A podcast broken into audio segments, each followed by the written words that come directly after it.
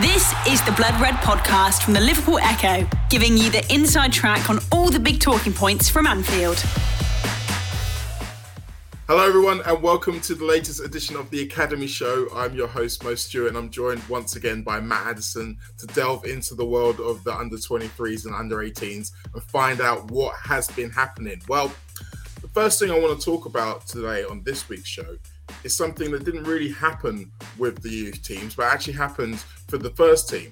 Pep Lijnders, in his post-match press conference ahead of the second leg of the Arsenal game, made a name check of three particular young players, Matt, who he was hoping to be able to see again in pre-season. Now, for him to name check them at a time when they weren't going to be involved seemed very pointed from Pep. He doesn't do anything by chance, this fella. And he mentioned Bobby Clark, Luke Chambers, and our old friend Stefan Bajcetic. And I think this is a really interesting thing for him to mention them so soon, so far away from pre-season. But it's a big boost for all of them to know that they're in the manager's plans, isn't it?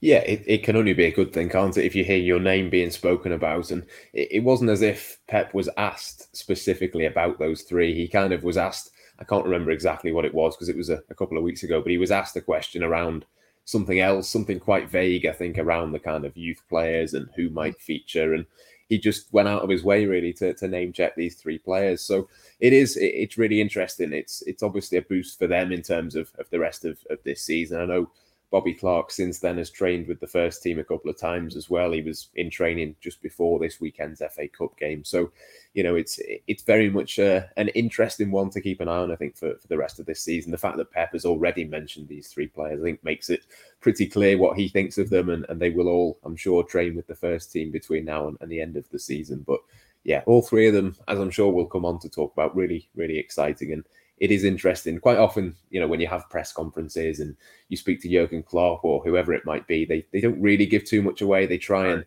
kind of just keep it fairly plain and, and try and, and keep it simple and not give too much away. But yeah, Pep Lijnders is, is very much the opposite of that. He's very keen to put out things that maybe other managers wouldn't do, which obviously is great for us and it gives us stuff to talk about as well. I mean, it's great for us in more than one reason, but I think it just shows how excited he is about the game, and I this kind of long term planning is kind of part of that as well. Is that you can see the future already forming and the potential for some of these kids forming, and I want to drill down a little bit more into Luke Chambers, first of all, because we've mentioned Bobby and Stefan in previous shows, but Luke might be a new name to some of our viewers. Now, he's a left back uh, within the side. Would you, I know it's early days, would you class him more of the uh, attacking left back, almost a winger as a fullback, or is he more a pure defender, do you think? It's interesting because and I know we're going to come on to talk about the FA Youth Cup game against Chelsea actually, but he was was really impressive in that game, and that was probably a game that changed my perception of him in the sense that before that, I probably would have said he was quite defensive minded. He was kind of defense first. But in that Chelsea game, he, he really did impress me. And it, it was kind of in an attacking sense. He, he scored a goal, set one up as well, I think, had a really good sort of combination with both Kaide Gordon, who played a bit on the left, and also Melkamo Frauendorf as well, who started on that side and, and did really well. And it was really interesting to see that side of his game. I think in in previous games that I've seen him play, and he's not really done too much of, of that kind of thing. He's played it a little bit safer almost, but in that game, I'm sure he's done it in others as well. But for me, that was the first time really in, in the flesh that I'd seen him really push on and, and be kind of Andy Robertson type in, yes. in, in the way that he was pushing forward, overlapping, putting crosses in.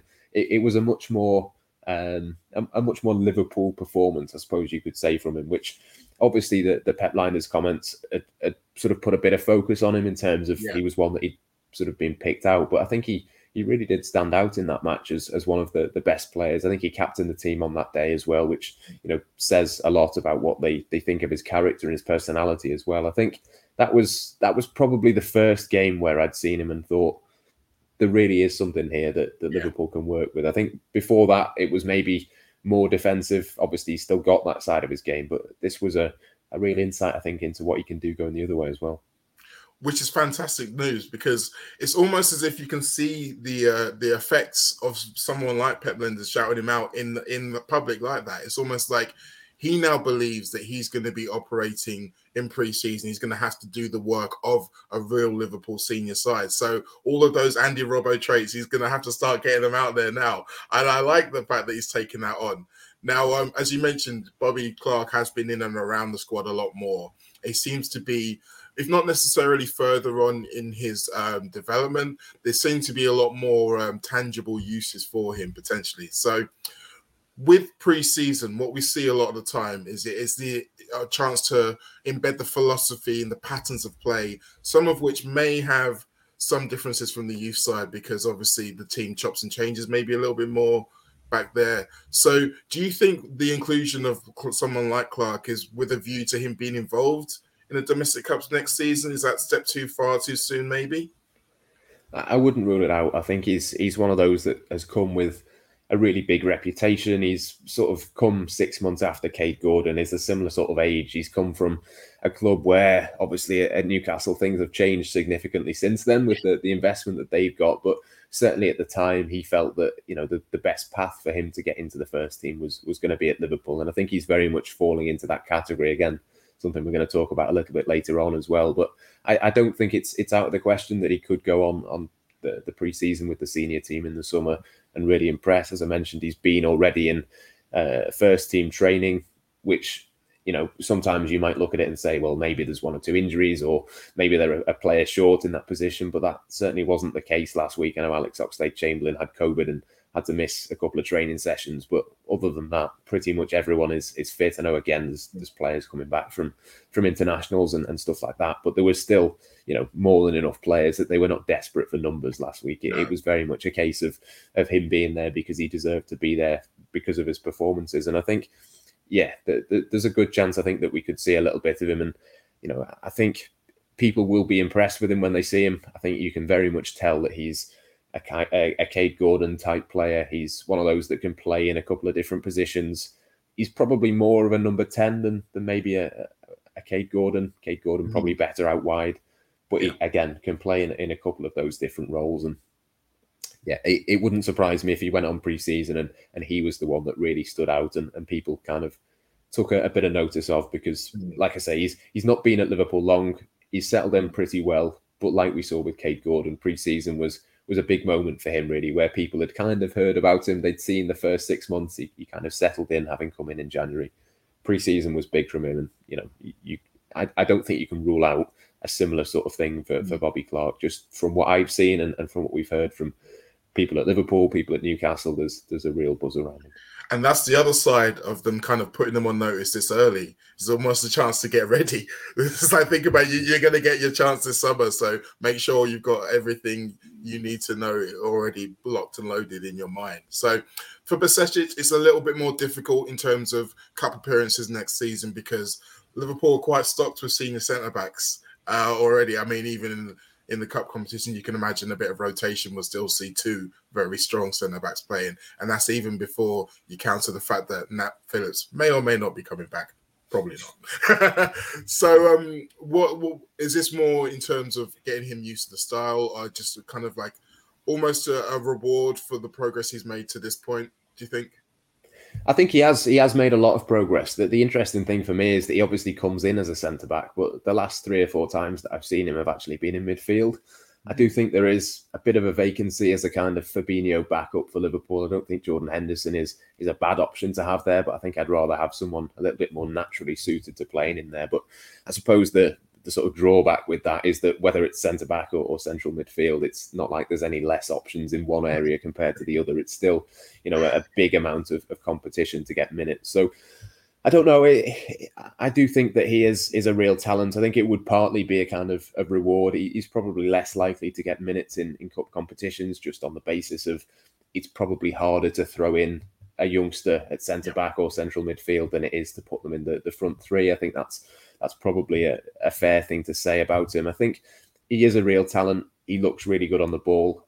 He's not been tested a huge amount in the games that I've seen him going the other way. You know, defensively, mm-hmm. didn't really have to do much against Burnley, for example, against the FA Youth Cup. Looked brilliant on the ball, could spray passes about and, and do all the kind of things that maybe someone like a Leighton Clarkson showed a lot last season. But, you know, defensively, it's it, it's a different kind of, of test, really. I think to, to be able to do the role that Fabinho does, it, it takes a lot more than than that technical ability. So it, he's quite a hard one to judge in some ways, but there's a lot of talent there.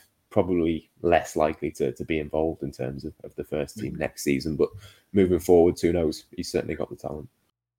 The Blood Red Podcast from the Liverpool Echo.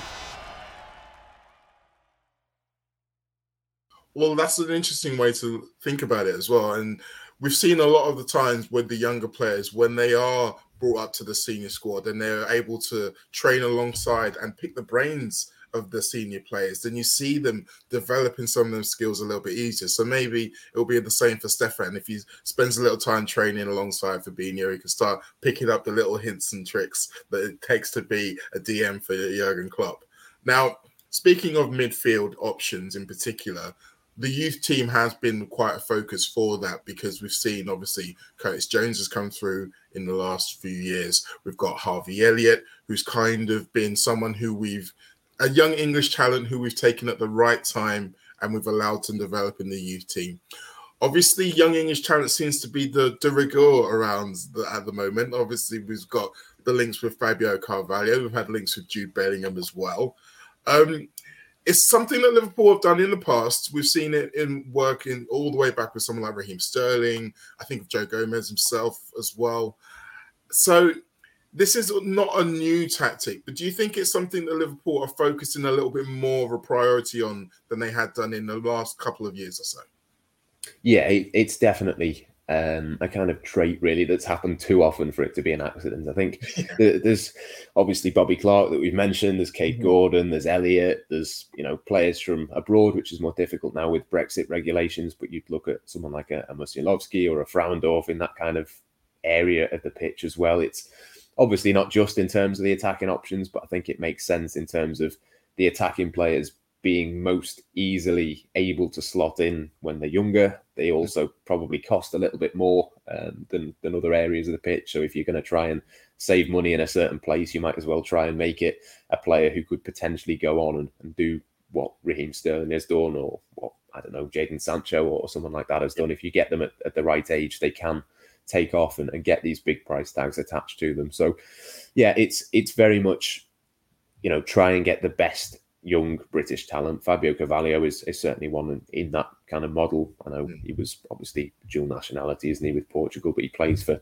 for England's youth setup, so he would you know be able to, to fit into to that sort of homegrown quota, which is is hugely important. It's also a lot easier now with the, the Brexit regulations to get hold of young British players rather than going abroad and, and getting other players in, in other areas. So yeah, it's it's definitely something that Liverpool are very conscious of of getting these best players coming through. And I think they've they've done it long enough now that there's a kind of pathway. I'm sure, you know, when they were speaking to, to Fabio Carvalho, they can use, you know, plenty of, of players as, as reference points and say, well, look, Harvey Elliott has done it, other players have done it, you're gonna do it, other yeah. players behind you are gonna do it. It's very much a, a conveyor belt of, of talent. And I think I know Manchester City have got Phil Foden coming through. They've got one or two others that they're, you know, quite pleased with. Again, Chelsea have done it with a couple of players, Mason Mount, Reece James, but again, that kind of came when they weren't able to make transfers yes. and they were were able to more easily um, put those players in. I think at Liverpool, it's it's just part of the strategy. It's it's part of uh, of what Jurgen Klopp has, has done, and obviously what will happen beyond Jurgen Klopp as well. It's it's very much just a thing that happens now, and I think if you can say that to these young players, it, it it's almost like you can become one of those Borussia Dortmund or Leicester or a team like that. Yeah. But also, you're at the absolute top end as well. It, it's not a case of having to sell these players. You can get them, you can play them, and you can keep them. And that's the best of all worlds, really, isn't it? Because the reason why we might lose out to a player because of to a Leicester or a Dortmund is because they may feel like they can offer them more minutes. But as you mentioned, we've got plenty, ample evidence of young players getting opportunities, not only through injuries and misfortune, but also just through playing well and developing through the side. And you mentioned obviously Manchester City. Some of those players are doing well, but they're still kind of involved in dead rubbers. I mean, Harvey started against Chelsea. I think that's something that you can quite easily point to if you're a young player. And even if you think about some of the players who haven't worked at Liverpool tried, I think of the likes of Bobby Duncan, Rhian Brewster, even Dominic Solanke probably falls into that category. they are have since been able to go on and develop. Solanke's now a fantastic striker. Brewster's still just getting his career back, but he's still playing at a high level, and Duncan is still technically playing for his team in Serie A. So even for the players who aren't successful at Liverpool, if you're a, prospective uh, father of a, of a young player, then you're going to look at Liverpool and think, regardless of how it works out at the end, you're going to get benefit from joining this club.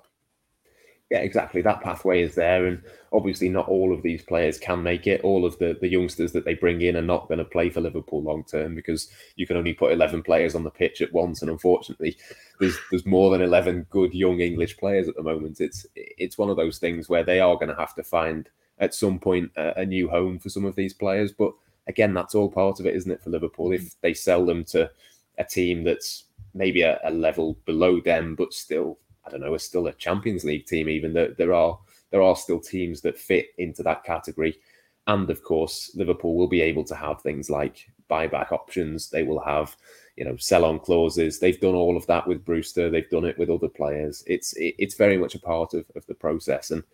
I don't think it will ever become a problem. There is there is a little part of me that thinks, you know, if if they stockpile too many of these players and suddenly players start to, to think maybe the pathway is being blocked, it, it could go the other way. But I just think it's at the moment, at least for, for two or three seasons, it's going to be okay anyway. But even after that, you know, that there is obviously examples of, of players where you can sell them on, and even someone like you'd look at, say, Tammy Abraham at Chelsea. I'm sure, you know, if in an ideal world they'd have rather have kept him, but decided to, to move him on and, and could potentially bring him back at some point in the future. I think it's it's just the way that the big clubs move, isn't it? It's mm-hmm. certainly, you know, Real Madrid, PSG, you look at these sorts of teams, they've had players come through, they've played them, they've made money on them, they've moved them on and, and then brought them back. It's it, it's not the end of the world if you have to do that either. So, yeah, it's uh, it, it's all looking good for Liverpool, I think, mm-hmm. in, in that sort of regard. And I'd be surprised if Fabio Carvalho didn't come in the summer because even though the whole of Europe is after him, the, the sort of the project almost for want of a better mm-hmm. word at, at, Liverpool is is very much there and, and, easy to see. I think so. And for a lot of those other teams that might come in, there so much of what they are doing is still up in the air. Whereas for Liverpool, he's been given a clear plan of exactly what his future will be in the short to medium and even long term. So yeah, I'm as confident as you are. Now, you mentioned Chelsea there a couple of times. And so it's probably time to go onto our results roundup and start, unfortunately, with a defeat to Chelsea in the fifth round of the FA Cup for our under 18s. Having got through the last round quite comfortably against Burnley, it was a strange game. I think it's fair to say. Uh, Liverpool looked comfortable in terms of the result for quite some time, and then it just turned. And Chelsea are a good side in at this level, so there's no shame in that respect to losing to them. But 3 0 up at home, 20 minutes to go, and you lose the game. Yeah. It's, it's, it's, tough. It's going to be a tough one to take. These boys are going to remember this for one way or another, aren't they? Yeah, and that was the the kind of impression I got speaking to to their manager at the end of the game. It was kind of like, well, yes, you can learn quite a lot from these games, but we'd rather they didn't have to learn yeah. from that. We'd rather they didn't manage to concede four goals in, in 20 minutes. I mean, yeah, it was it was a bizarre game to be honest. I think Liverpool were probably slightly fortunate to be three up, but mm-hmm. probably maybe 2 0 would have been more reflective of, of how the game was. They they did sort of make the most of, of the chances when they had them. They finished pretty well. As I mentioned before, Luke Chambers even, you know, scoring the goal. There was, you know, a goal I think for Kaide Gordon in that one as well. I mean, it was it, it was a good performance. It was a performance that should have sort of been 2 0 up, you kill the game, and it just finishes 2 0 Instead, it was 3 0 and then it finishes 3 4. So it was it was one of those where it, it kind of. I mean, to be honest, it, even when that first goal went in, it was a slightly fortunate deflected goal from the outside of the box. And you mm. kind of thought, no, okay, 3 1 shouldn't make too much difference. It, it's not going to matter that much. But yeah, then it, it just became 3 2. Then it was 3 3. And, and suddenly Chelsea were on a little bit of a roll. And, and Liverpool just couldn't really show that kind of experience, which you know for, for under 18s it's probably yeah. not a massive surprise, but at the same time it, it, will be something that they have to learn from. So yeah, Marc Bridge Wilkinson was a little bit shell shocked, a little bit disappointed at the end to have lost, but I suppose that the kind of positive is that at some point you are going to sort of have to learn from these things. Mm. What do you do differently next time? How do you make sure that once it gets to 3 2, you absolutely kill the game, even if it's just, you know, someone goes down feigning injury or you put the ball over the fence or whatever it might be. There's got to be a, a better yeah. way of, of managing that game. And yeah, Chelsea didn't really look like getting back into it until the, the last 10 minutes. And then the, the 10 minutes, they scored three goals and somehow, somehow managed to, to win and, and knock Liverpool out.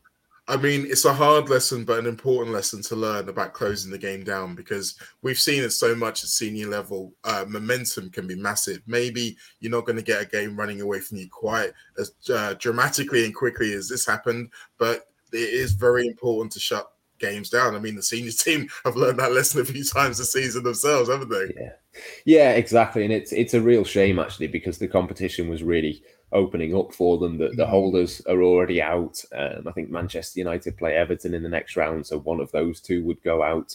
I can't remember who it is that Liverpool would have played in the next round, but it was a fairly sort of winnable tie, you would say. And I think Chelsea now will, will be the favourites. I think they've reached the final eight out of the last ten uh, tournaments, so it's it's obviously a very strong team within that competition for them. But yeah. yeah, it's it's a real shame because if Liverpool had have got through, I think they probably would have been the, the favourites. So uh, whoever won out of, of this game would have been the favourites to go all the way. And pretty sure that the next round is, is a quarter final. If you win that, which they probably would have done, you're then looking at semi final at Anfield, final somewhere else. It, it would have been just a, a really good experience for these these players to, to be able to, to get through. And yeah, when they were when they were 3 0 up with 20 minutes left, you kind of thought they were going to do that, but unfortunately, it wasn't to be.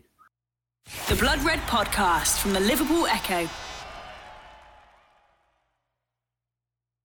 I mean, I mean, there's an argument to say maybe they were thinking that too. Well, yeah. yeah. yeah. But yeah, I mean, they, they, as we say, they're young, they're learn. Now, the under 23s have only played one game since our last show, but it was a very solid away win against Crystal Palace. And this game was notable for me, Matt, because Palace, as is their one within Premier League Two rules, included three players who are from their senior side, including two former Liverpool players in Nathaniel Clyne and Martin Kelly. So for the players to be able to comprehensively beat a team like that at home, uh, away from home, the team with three full internationals as well with Jairo Riedewald, that's got to be a massive boost for all of them, surely. Yeah, yeah, I think it was um, it was an important sort of one for, for them to be able to to play. And I mean, Liverpool were fairly experienced as well, considering it, it was at that level. I mean, Leighton Clarkson was playing; he's been sort of in the the championship. I know he hasn't played a huge amount, but he's been sort of with Blackburn for the first half of the season. So that was was a player that you'd expected to be able to cope with that obviously Kaide Gordon was there as well, scored a really nice goal. Actually, if, if anyone hasn't seen it, do go and, and check that out. A little bit Mohamed Salah like, I would say, sort of the dribble forward, the jink inside, and, and then the uh, the ability to, to finish. So yeah, that was was good to see. He did miss a penalty as well in that one, but uh, we'll let him off given he scored in the second half.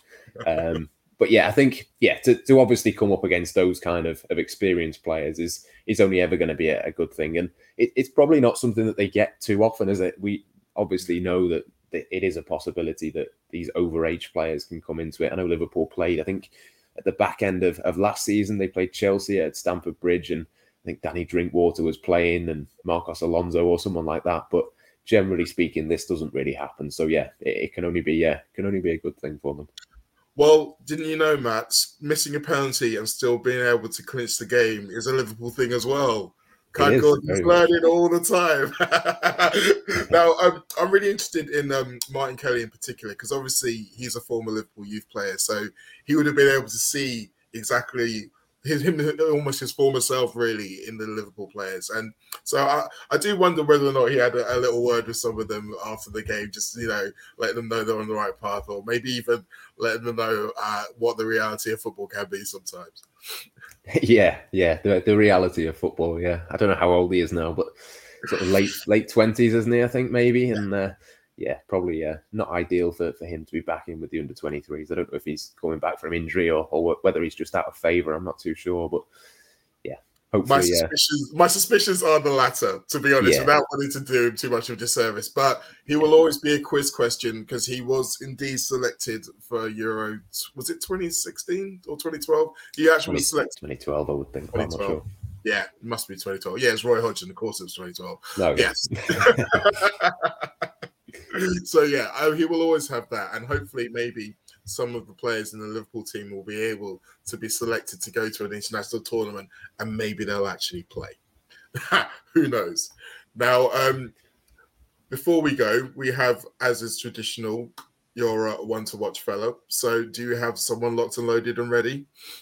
I do, yeah. It's um, it, it, becomes increasingly difficult having done this show for three years with a name that no one has, has heard of before. But I am, I'm going to go with Isaac Mabaya, which is probably not one that that probably a lot of people have seen. Still only 17, but again was was another one that impressed me against Chelsea. I mean, I will caveat it by saying one of the Chelsea goals came from him clearing the ball. It deflected off a player's shin and went into the net. So that wasn't brilliant, but the rest of his performance, I think, was quite impressive. And, and he's impressed me a couple of times actually this season.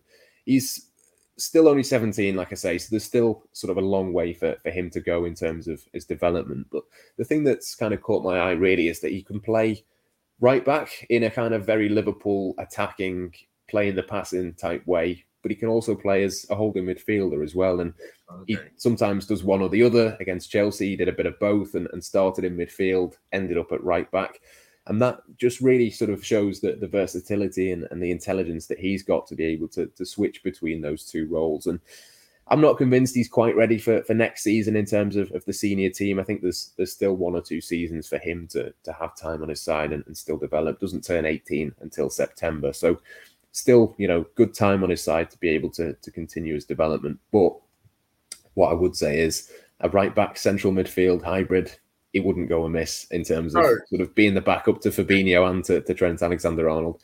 As I say, it's it's still far too early to be thinking of him in that kind of way. But I have for the last few months been racking my brain to think is there someone that Liverpool can get in the transfer market that maybe can play both backup roles of, of the number six mm and at right back. There is a little bit of a slot in there if Liverpool can wait a, a, season or two and if he develops and, and continues to, to play the way he is at the moment, possibly could be someone to, to keep an eye on. But yeah, for now, one to watch, what I would say yeah. is one to watch between now and, and the end of this season. And, and who knows, you know, could be could be one for, for beyond that as well. He could be the latest hot housing project. I mean, if you think about it, both Fabinho and Trent have got experience of playing both positions, if only slightly in certain cases. So getting him into training, having a little sit down with the two of them, picking his brains. I can see a plan for him, Matt. I can see a plan. See, Liverpool got it all worked out. All the ducks are lining up nicely. I like this. Yeah, it, it, certainly wouldn't be the worst thing in the world. But yeah, as I say, don't want to put too much pressure on him. The next Trent or the next Fabinho, absolutely, I'm not saying that. But he is certainly someone to, to keep an eye on. Well, this is more just in case Pep's listening to the show uh, and is looking for any more ideas for the preseason group. So yeah, I'm just going to plant some seeds there. But it's been a fantastic show as ever, Matt. Thank you for joining me. I look forward to seeing what the future has in store for all of these lads. And thank you all for watching. We'll be back again soon. You've been listening to the Blood Red podcast from the Liverpool Echo.